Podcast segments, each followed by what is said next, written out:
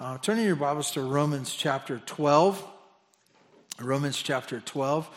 And uh, I just tell you, sometimes the, the, bulletin gets printed earlier in the week, and I, am not always done thinking. I'm not always done thinking. Um, and if I would have had the, I think I said gospel living, which is a great title, fine, great, it'll be sufficient. But if I would have made the title last night, I would have called it Christian Living in the Big City. That's what I want. It's much more spicy, you know. Uh, um, but I was picturing, I was picturing Rome, and I was picturing the people that got this letter, Rome, in Rome. They're residents of Rome. And I was picturing some of them being uh, transplants from other cities. They didn't grow up in Rome, and others still would be in Rome, and they would have grown up there and they would have known it well. And I, I was picturing this bustling city, and I, I was thinking about what Christians would have been struggling with. And even as I think through our passage this morning, I was thinking about uh, in chapter 12, verse 1, it says, by the mercies of God. And remember, two weeks ago, we talked about how he makes a huge transition where he encapsulizes and, and he says, because of really the state of our soul, that we're so needy and so desperate for saving, and then uh, God's beautiful gospel in his son Jesus comes and saves us in that state, not because we're good enough, not because there's anything in us, but by his mercy. By his mercy, he saves us. And now in chapter 12, he's telling you uh, about God is speaking through Paul to us, to the people in Rome. And he says, Let me tell you how to live. Let me tell you how to live. And I know it's a big transition. Uh, I think for some of us here today, maybe we didn't grow up with believing parents or in a church. And, and so some of this is kind of foreign, right? I, am reminded my, my dad uh, immigrated when he was 16, and as preparation for that, he was in a refugee camp in Germany. And he showed us this card all the time. I think it's somewhere in my sister's basement uh, in boxes of stuff. Hope so. Uh, but uh, there's this little card, and it had like uh, little things that some of them were checked off. And what it was was um, things that they were supposed to do in preparation for being an immigrant. And some of it was like seeing films and reading little pamphlets and books. And what it was meant to be is like, this is how you live life in America. This is how you live life in America. If they'd make those today, it wouldn't be that great of stuff. But, anyways, uh, as great as it was then. But, anyways, um, I, I want to tell you there's an awkward and sometimes difficult transition to moving uh, from one life to another. And I, and I want to tell you that this is for us. This is for us. Uh, this is a list we're going to go through this morning, and sometimes lists are kind of awkward in, in that way too. Um, but I want to tell you that this list that we're going to go through is about how we live as a believer in Jesus Christ. Um, interestingly enough, uh, it's a little bit different even from what I described in my dad having that thing, is uh, that it was for believers as they lived in the big city of Rome, as they lived a different life right next to other people who did not believe, okay? And I think that's the picture for us this morning. How do we live uh, as a follower of Jesus in the midst of uh, uh, city, state, country, time uh, of unbelievers? How do we live there? And that's what we're going to be talking about today. Um, if you'd stand in honor of God's word, I'd like to read to you from verse 9 through verse 13. And God's word says this Let love be genuine, abhor what is evil, hold fast to what is good. Love one another with brotherly affection. Outdo one another in showing honor. Do not be slothful in zeal. Be fervent in spirit. Uh, serve the Lord. Rejoice in hope, be patient in tribulation, be constant in prayer. Contribute to the needs of the saints and seek to show hospitality. God, do your work in us now um, as your church here in this place, this local church, this group of people that you brought together. God, uh, teach us, uh, show us where we need to change. Uh, uh God, I ask that you would fill us with the mind of your son Jesus, Jesus Christ, that, that we would have his mind, that we would think like he does, not like we used to think and make that transition for us. God, thank you for your word that guides us and directs us. We pray this in Jesus' name. Amen. You may be seated.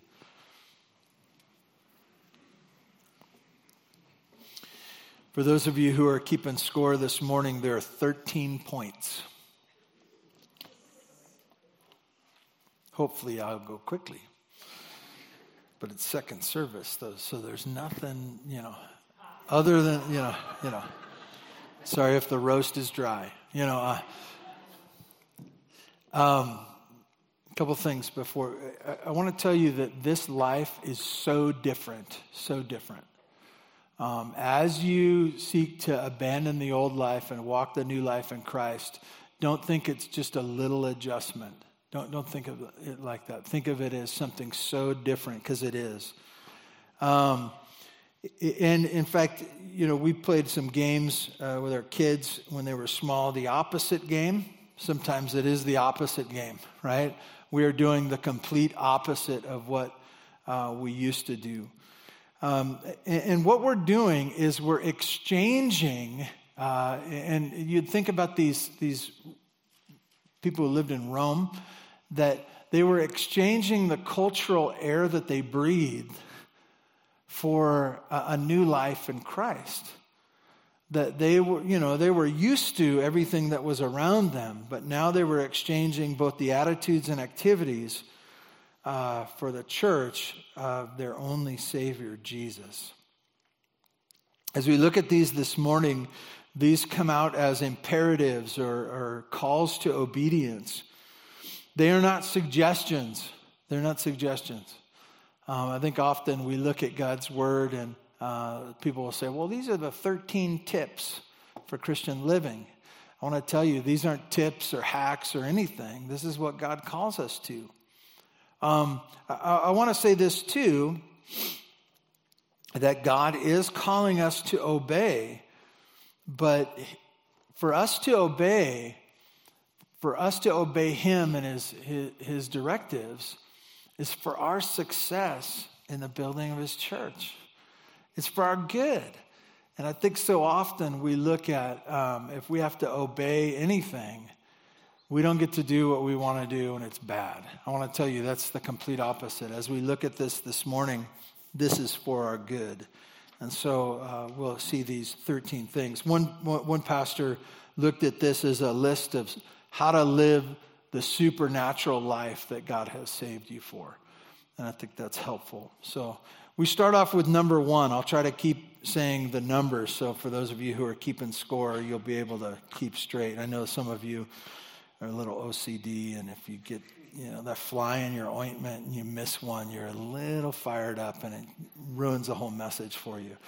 Um, number one, genuine love. This is what is marked by the Christian life. This is what we're to pursue.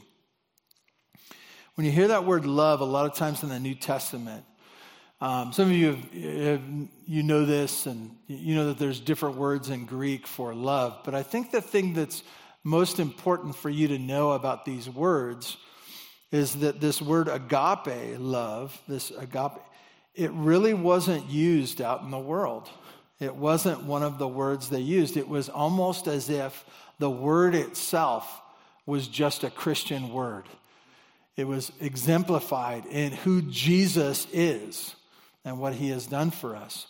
In fact, the times that they do, did use the word agape, uh, many times it was used as a sign of weakness or even foolishness because it connected the love uh, of sacrifice, the, the love that said, I will lay down my life, is that unselfish picture of Jesus laying down his life. Now, look, just a touch of a commercial. Just a touch of a commercial. Um, men, we have been meeting the last four weeks or so, and we're just starting new tomorrow with a brand new message, never been heard before by the men of the Bible study that we met the four weeks before. Um, and we'd love to have you. And last week, last week, we talked about this concept of laying down your life and how amazing it is that Jesus did something, him being of infinite worth, laid down his life for uh, sheep that were wandering, sheep that were dirty, sheep that were uh, not of the worth, even combined, of who he was. He laid down his life. And I just want to encourage you, men. Next, uh, tomorrow, we're going to be talking about forgiveness, uh, both Monday and uh, Friday. Friday at 9 a.m., tomorrow at 6.30 uh, p.m., 6.30 p.m. We'd love to have you there. Um, been a great time. Uh, love, agape love. Uh, this is the kind of love. And when you see this in the New Testament, many times this is what it's talking about. It's talking about Jesus' kind of love. And, and God's love for us in saving us, it was God's motivation, his love for us that caused him to send his son to save us. He says, now, now that same kind of love that I have loved you with, now I, I want you to love one another with. And uh, he uses, and, and he says it this way Paul writes, he said, let love, that kind of love, be genuine. Genuine. The word genuine, uh, uh other translations say hip, without hypocrisy. And the idea here is this not fake love, not fake love, not superficial love, you can picture um, if you were living in Rome and you were looking around for instances of love, you would see people who, you know, are in full lust, living out those things, and they would say, "Well, not that kind," or, or they would see a businessman, uh, you know, making a deal of sorts and acting like he's a friend, but he's doing that so that he can make the deal you, you can see a temporary type of love that, that people had for a moment and then it was gone. But he says, when I think about, you know, this new kind of living, what is it? It is genuine love. It is not fake, not fake. It's not just lip service. It's not just temporary. It's not just to get your way. It is something that comes as Jesus' love for us was poured out for us. Now we are to love one another in that same way. Let love be genuine. That number, that first one in this list, some see it as kind of setting the pace for the rest of the list and maybe even being an umbrella. Definitely, uh, probably the biggest issue that God did for us is love us, and now He calls His people to do the same love. Number two, number two, and some of these are kind of grouped together. I'm just going to go through them in a list, but um, building upon uh, love, he says this abhor what is evil. Abhor what is evil. And I would say it this way holy hatred is what the, the life of the believer should be filled with. And, and that sounds kind of rough. It sounds kind of, that word abhor is not just um, think bad of evil, but it's, it's this idea of having an anger about evil, a holy hatred, if you will. And, and I think about this, and I think um, how often, uh, how do we treat sin? How do we treat sin? How do we think about sin? Uh, a lot of times we think about sin and we go, oh, you know, nobody should sin, but everybody sins, so no big deal about sin. But God encourages us as these new people that we would have a holy hatred for it. Now, uh, what does that look like? Well, I think sometimes we are sitting in our uh, um, Archie Bunker and Edith chairs watching the news. If you don't know who that is, you're younger than I am. If you know who that is, you're older than I am. And you're sitting there, you're watching the news, and you're getting mad as the, the news you know, are going through. And you go, oh, can you believe that? And you look to your wife or your son or daughter or your dog or whoever's by you, right? And, and you say, you say, can you believe that? And, you know, and, and, and there's a sense of your blood pressure uh, getting up and you're mad about what's happening on the television. And you should be. And you should be, by the way. You should, it shouldn't be like, oh, no big deal. Oh, they're just a bunch of Satanists doing satanic things, you know, ruining the world. No big deal. You know, you should not respond like that. But sometimes it's easier for us to have a holy hatred about things we'll never experience in places we'll never go to, with people we will never meet.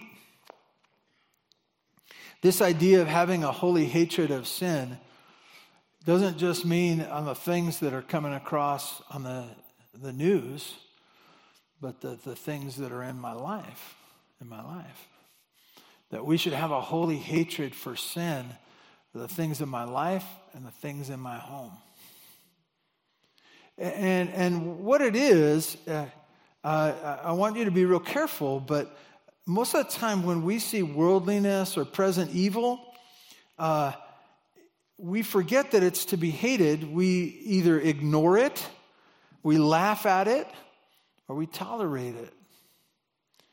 And, and, what I, what I want to clarify in your mind is that we can't get rid of sin in this life. We can't. You know, we, we're struggling with it personally, we're struggling with it within our family, and we certainly can't control it out in the world, right? But the desire here is this that we are to circle it in our mind, to mark it as such, and to have the appropriate response to it that we hate it. We hate it. I, I want to be clear, too, that um, we need to work it out in our mind, too, that, that where does that come from? Sometimes we can uh, get so frustrated at our kids when we see sin in their life and many of those sins are sins of immaturity in the sense that they don't know yet. They don't know, don't know the truth. They may not even know the Lord. They, they may know the Lord, but like they can't pull it off yet, right? They haven't grown. They're, they're sins of immaturity. And we get so angry and we want them to snap too. I, I want to encourage you to take a step back and how long have you known about the sins that you, you're committing? But the idea here of this is to work that through to say we have an enemy. He's tempting us all the time. We live in a world of sin, and I hate it. I hate it. And for us to circle that and say, this is sin, and I want to I wanna be mindful of that and have a holy hatred as Jesus would. Not uh, canceling out people and throwing them to the curb and disregarding them as hopeful but rather the sin itself, have a holy hatred for what we see as evil. Number three, glued to the good stuff. Glued to the good stuff. Uh, God's word says this, verse 9. Uh, abhor what is evil, hold fast to what is good. Um, I kind of see these all together, but the idea here is to bond with, and that word in the Greek has a sense of glue. And what I would say is this it's not Elmer's glue, it's Gorilla Glue, okay? That's what we're looking for here. I know some of you have worked with little kids, and the whole idea of one dot is a lot. You know, you, you know, you know what I'm talking about. Um, I, I, the reason that little phrase came up is why? Because there's boys in the world, right? There's some of them here. You know, some of you were that kid, right? And that you, you had that Elmer's bottle and you were like, now is my time to shine. And I'm going to give it all that I have. And then eventually that little crust of glue on the end popped off and you just shot it everywhere, right? I want to tell you that the picture here is this of taking that gorilla glue, smearing it everywhere, and saying, I'm never leaving that which is good. I'm never leaving it. I'm chasing around. I'm holding on for dear life. I'm glued to that which is good. And I want to say it this way too, because it's important. We do cling to many things in this life. We do cling to many things. But what this is calling us to is clinging to that which is good in God's eyes. That's part of this whole thing, right? Um, we, we look at. Uh, we, we look at this life, and I, I want to tell you that this life is all about trading up, right? You know, you have something and you have a couch and it, you've had it for a while and you got it used from somebody else, and then eventually you're looking to trade up, right? You're looking to get something better. And you're constantly looking at stuff and you're going, I, I want to trade that which is better. And the picture here is this that as you find the goodness of God and what He deems to be good, you want to cling to it. This is a never trade at any price, right? I'm never giving this up. I'm, I'm stuck here because this is what God has me for, ha, has for me, and also this is what He has saved me for, saved me for His goodness, glued to the good stuff. I would say it this way we are glued to his values and his work. Number four, filled with family affection. Verse 10 says this love one another with brotherly affection. And, and, and really, so um, those of you who have been in the military, you, you understand the concept of band of brothers, right? the idea that you're in a group or squad or a team that's going to go do something and you uh, because of the purpose and because of the danger you are a band of brothers and you have to see yourself as as connected to one another in a, a, super important way. Why? Because if you're not you realize you can't make it alone band of brothers. This uh, carries over into occupations sometimes. You know, when we're all engineers or we're all firemen or we're all uh, teachers, or, and, and you see yourselves connected by your occupation. I want to tell you that, that as you think about the connections of this life, uh, they're pretty much all temporary. They're pretty much all temporary. There's very few things that, that bind us together forever. Forever. You know, there's, there's things where we were real close because we worked together every day and then we weren't. And so we drifted apart. Or we were in school together, or we were on a team together, or, or we went and we used to do this activity together all the time, but then it stopped. The bonds were broken. And so he uses here, he says, uh, you should be filled with family affection. You should love one another with brotherly affection. And what is odd about that is that they would say this. Even, even here in the church, and we don't say it as much as we should, and maybe we, we will, and maybe this is even a spark to do so, but as you think of one another, you say, This is my brother. This is my brother. They say, Oh, you don't look, look alike? Well, we, we don't have the same mother, right? We don't, brother from another mother, you know, right? And we, so did you grow up together? No, we didn't grow up together. Well, you, you know, do you have the same, dad? like, you just kind of, well, what holds you together? And what holds us together and what makes us brothers and sisters is the mercies of God that are displayed in his son Jesus. That we were both a mess. We share that. We were both a mess. And God saved us. He brought us out of our sin and He united us in a family, not like my other family, but uh, even more so in an eternal family called the church. This is how we are connected together. And so he says, we should be filled with a family affection. Love one another with a brotherly affection. Now, um, I thought this was funny. One writer said it like this He said, They were called to be committed uh, to affection for one another, not based on attraction. I thought that was funny. right?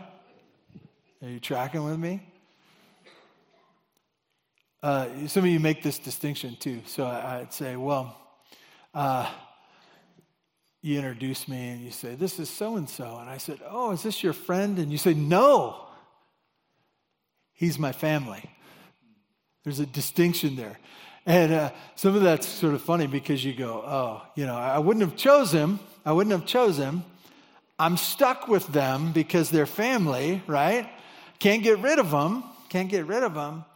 But there's this loyalty that bonds us together where friends will come and go. But this idea of brotherly love or family will stick around forever. This is the picture of the church. And I want to tell you, that's why we meet together. I, it's, it's a blessing, you know, the only blessing that came out of that ridiculous uh, shutdown of our world. It's coming. I'm going to get to Romans chapter 13 one of these days, and we're going to have some fun there for a while, okay? Uh, but the only good thing that came out of it, you know, there's probably others, but is that we're now online and that people can watch from home. But I want to tell you, it's not the same watching at home. We're here to gather. We're here to gather together, to be together. Um, we need to be together. And our relationship is such that we have this special family relationship that's like no other. And I can imagine that big city of Rome, you know, like being some of the great cities of our world today, where they say, you know, we have relationship. This is, you know, my relationships are this is my barista. They make my coffee. You know, this is the person, you know, that I get in their car and I pay them some bucks to get me from point. I, I think of these big cities and their relationships, and they're all based on needs and wants and being successful. And in Rome, that they would say, we're stuck together because of Jesus Christ. We're Roman, we're the Roman church. We live in Rome, connected by Jesus Christ, saved by him in an eternal relationship. This is the picture for us is that filled with the family affection. Number 5. Uh, ranking others highly. Ranking others highly. If you look down at the scripture, it says this uh, Love one another with brotherly affection, verse 10 outdo one another in showing honor. Now, when you see that word outdo, and it's kind of a clumsy translation, uh, outdo, some of you say, well, competition? I'm in, right? I love competition. And I, I want to outdo one another. I think there's even a sense where, as Paul wrote this, he he was picturing, inspiration, inspired by God, he was picturing us to give zeal, or he's going to talk about that in a bit, but this idea of be almost competitive in showing honor to one another. If you, if you think about it, and if you have your Bibles open and you look up at verse 3 in chapter 12, he's already told them when it came to uh, spiritual gifts, he, when it came to spiritual gifts, he says this. He says, uh, For by grace given to me, I, I say to you, every one of among you, not to think of himself more highly than he ought to think. And I, I want to tell you that this is, this is the hard part. It's how we think about ourselves. How we think about ourselves. And I would say this how we think about ourselves in relationship to the church. Uh, I talked with the guys about this in the last weeks of this whole ranking thing, right? When we roll into a room, we rank who's more important than us and who's lower than us, right? And we kind of see ourselves and we rank ourselves someplace. And he says, Yeah, go ahead, rank yourself, but make sure it's under, under the person in front of you. Rank yourself underneath them. And, and this idea of ranking yourself underneath is not just there, but ranking others highly.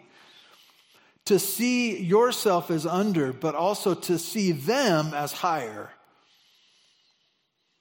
This is very important because uh, if we see ourselves higher than everybody else, everyone should be our servant, right? Everybody should be our servant. But if we see ourselves lower, we see them as more important than ourselves. Uh, this is the call. I want to tell you, this is the, the new way to live. This is the supernatural living. This is living in the big city as they're in Rome, the people crowding in on top of them and around them, and they say, How do I live as a believer? You do this. You think of others more highly than yourselves. Number six, you're a diligent hearted worker. Diligent hearted worker. Some of these, you know, maybe too many words and I was trying to get too cute, but diligent hearted worker. Verse 11 Do not be slothful in zeal. Slothful in zeal. The, the picture here is not just about being lazy, but it's lazy about spiritual things, lacking uh, enthusiasm and care for the things that are spiritual. The picture here is to give diligence to them. Now, I want to talk to you about this. Um, what are you diligent in? As you look at your life, what are you diligent in? Um, are you, for you students here today, are you diligent with your schoolwork? Maybe back up a bit. Why are you diligent with your schoolwork? Why? Why, uh, for those of you who play sports and you're on a team, why do you go to practice? Why? For those of you who have a job, why do you go to work? Why do you go to work? Why do you show up on time to work? Why do you, when you're at work, work hard? For those of you who have a sales job, why are you ambitious and why do you work hard to get the sale. Why? Out of all these things, as I think about them, uh, let me give you one more. Why do you prepare your taxes and turn them in? Why? Because it's fun.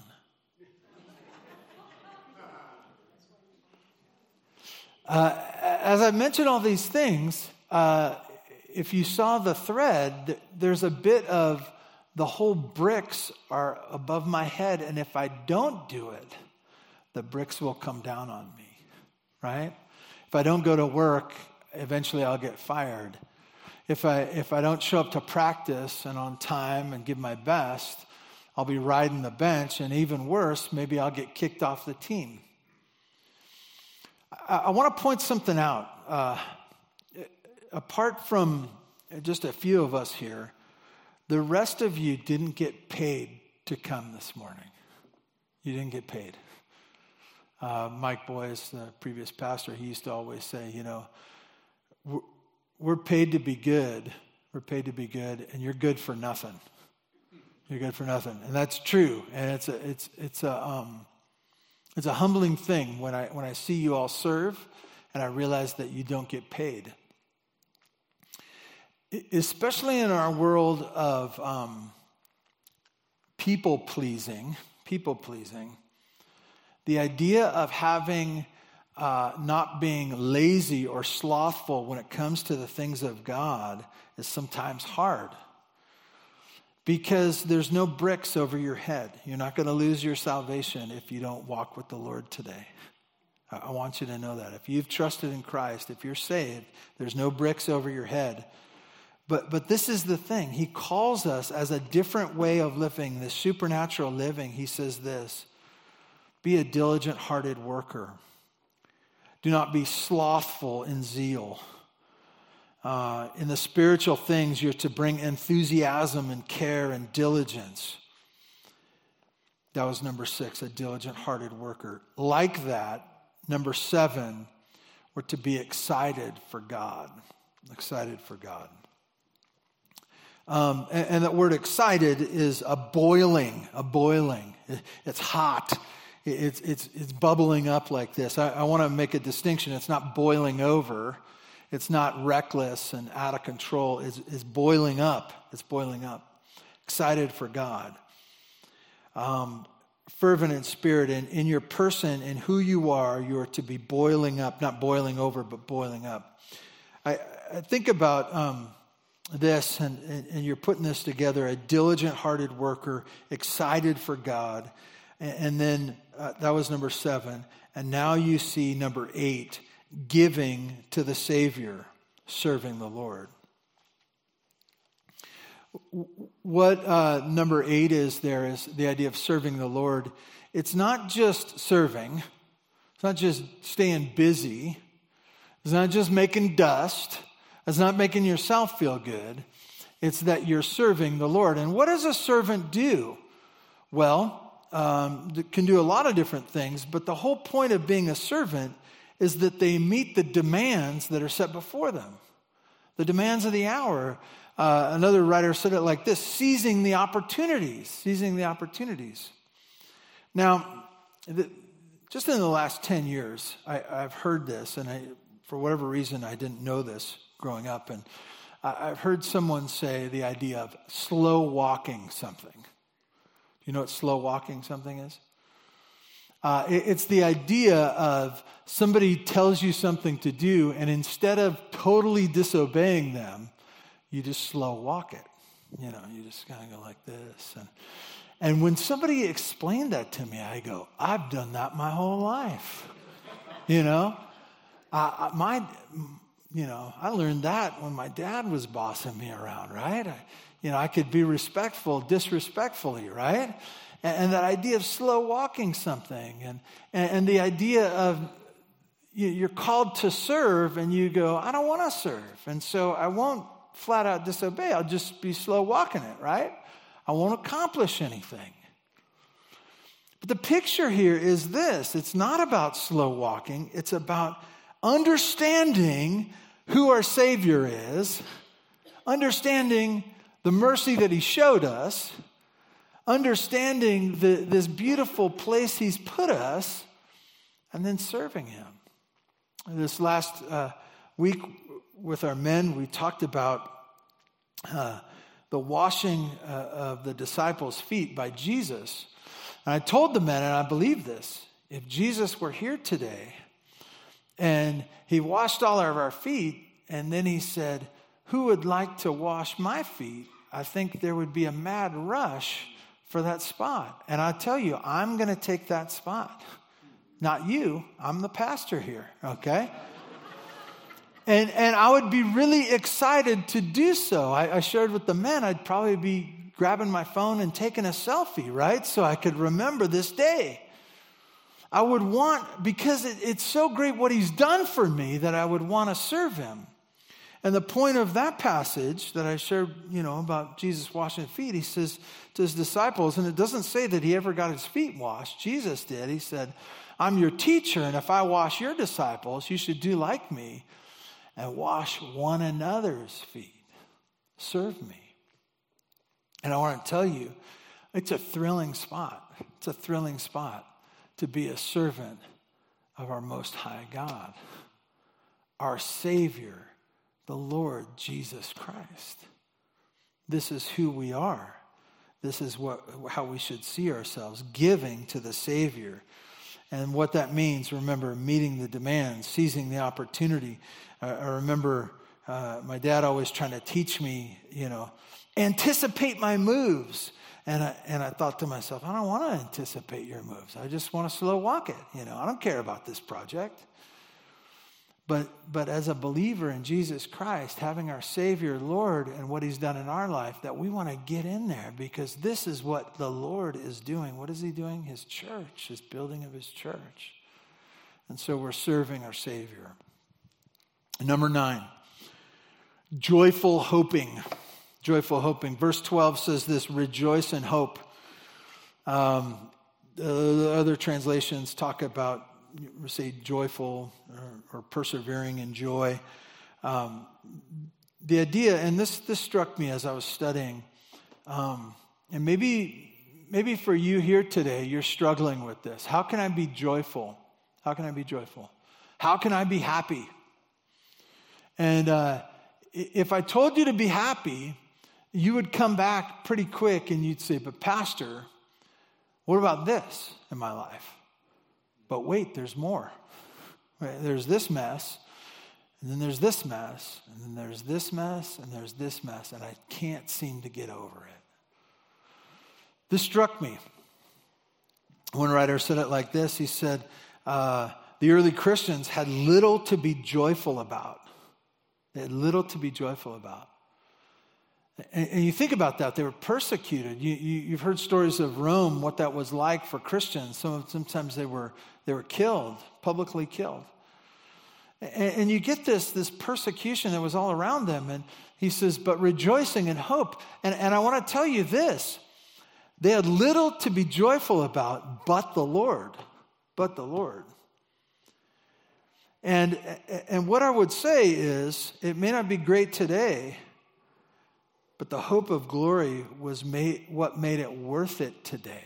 What made it worth it today. And I would encourage us to know so much about God, His love for us, and the riches that we have because of Jesus, and the infinite, eternal home we have, inheritance that we have in heaven, that you can look at the trials of this life, this day, and see them in light of what is to come. And so he says, Be joyful, hoping, or rejoice in hope. Number 10, got to get moving here. Sounds like the inmates are getting ready to run the asylum. Anyways, um, patient endurance, patient endurance. It says, be patient in tribulation. The idea of steadfast endurance, not giving up in the midst, keep chopping wood. Why? Well, uh, tell me about trials. How long do trials last? Usually a little bit longer than you want them to, right? You say, you know, got this bad day. You know, it's tough. I, I realize these are from you. I can, I can handle it today. I can handle it today. And then you wake up and it's still there. You say, well, I can handle this for a couple of weeks, a couple of weeks. And a couple of weeks come and go, and it's still there. And, and you say, I don't know if I can handle this anymore. And I, and I want to tell you that you can handle the trials of this life for however long they last by God's grace, His love, the power of the Lord working in you. And so he calls us to patient endurance, the continued chopping of wood, the, the idea that I'm just going to keep doing what I know to be right and trusting the Lord for the results, trusting in his faithfulness, even as we sing. Number 11, childlike trusting. He says this be constant in prayer. Be constant in prayer. And I see childlike uh, trusting because prayer is, is just that. Uh, I think sometimes we think of prayer and we go, somebody says, Well, do you pray? You say, Yes. You know, when I need the Lord, I pray. And you say, Well, tell me about that. You say, Well, in, in 2020, 2020, I went through a difficult season and I prayed. I prayed. But I really haven't needed him since then. Like I've been able to handle everything since then. And I want to tell you, that's not what he calls us to. He calls us to be in constant prayer, the big and the small in our lives, to be trusting him, uh, knowing that this is the way his work gets done by childlike trusting. The persistent handling of life with prayer in all things, forever depending and being connected in conversation with the God who loves us so much. Number 12, a gracious giver. A gracious giver. Verse 13, it says this contribute to the needs of the saints. And what that is, that's a picture of family taking care of family. And this goes back to the whole family thing. Well, who is the family? The family is the saints in your local church. Um, I want, I want, especially those who have a tender conscience, some of you have a seared conscience, and I'm not really worried about you right now, but um, those of you who have a tender conscience, you might look at this and you say, well, am I just supposed to give to everybody? And, and I want to tell you, if you give to everybody, you can find people to give to, and your resources will be done with quickly, quickly. He calls you to graciously give and family taking care of family within the church He's not calling you to meet all the needs of the whole world, but He is calling you to play your role within the body of Christ. I think often we look at one another uh, in the body of Christ and we say, well, that's not my family. It is your family. And the idea of you being able to help them and to help them uh, make it through the difficult days that God has for them is part of his plan for you within the church. And then lastly, verse 13, he says this contribute to the needs of the saints and seek to show hospitality. Seek to show hospitality. Um, the idea of hospitality is being a lover or loving strangers as opposed to family and friends. Now, family and friends, the, the idea of family and friends is that you have people that you want to be with. Not all of your family, not all of your friends, but there are people that you want to be with. And, and they make you feel good and you want to be with them. And so you're always kind of collecting them to yourself. And you see others and you go, I, don't know. Like, I don't know them. I don't know who they are. Um, not my problem. Not my problem. Why would I spend time with them? I don't know. Uh, it, it's interesting that, that this idea of within the church, once again, this is a strange thing that we are called to love strangers. And, the picture there is this is that we are to welcome them in, both it's really a welcoming into your home, but the idea of welcoming into your life, uh, the loving of strangers. One writer said it this way he said, We do not choose the time or the guests. We don't choose the time or the guests. We just, as they come and as God gives us opportunity. Um, the, the, the picture here is this that we would use our home or our life uh, for people we don't know for the help of the cause of God, God's causes. That's we're looking for that. We're seeking for that. And I want to tell you that hospitality is not just about um, sharing a meal. It's not just about cooking a meal or providing a meal. It's, it's how you welcome them, it's how you make them feel. I know that's hard for us, that it's not just about here at the church as we meet new people and stuff like that. It's not just about meeting them showing them where the bathroom is or where their kid's going to be or anything. Those are good things, but it's how you make them feel. It's how you make them feel, how you welcome them. And this is a picture that the church is always looking to welcome uh, the saints. They're always w- looking to welcome and encouraging the growth of God's work. This morning, uh, you know, just in conclusion, I would just say this. This is how we live this new life. And, and, and this new life is as God intended it, not as we uh, designed it. And as He intended it for us, it's for our good. It's for our good and the success of His church. God, thank you for this morning. Thank you for the blessing of being with your people. God, continue to do your work in us now. I ask that you give us these things, remind us of these things, that we'd be submitted to you as we learn to live this new life that you've gave us at the cost of Christ. And it's in his name we pray. Amen.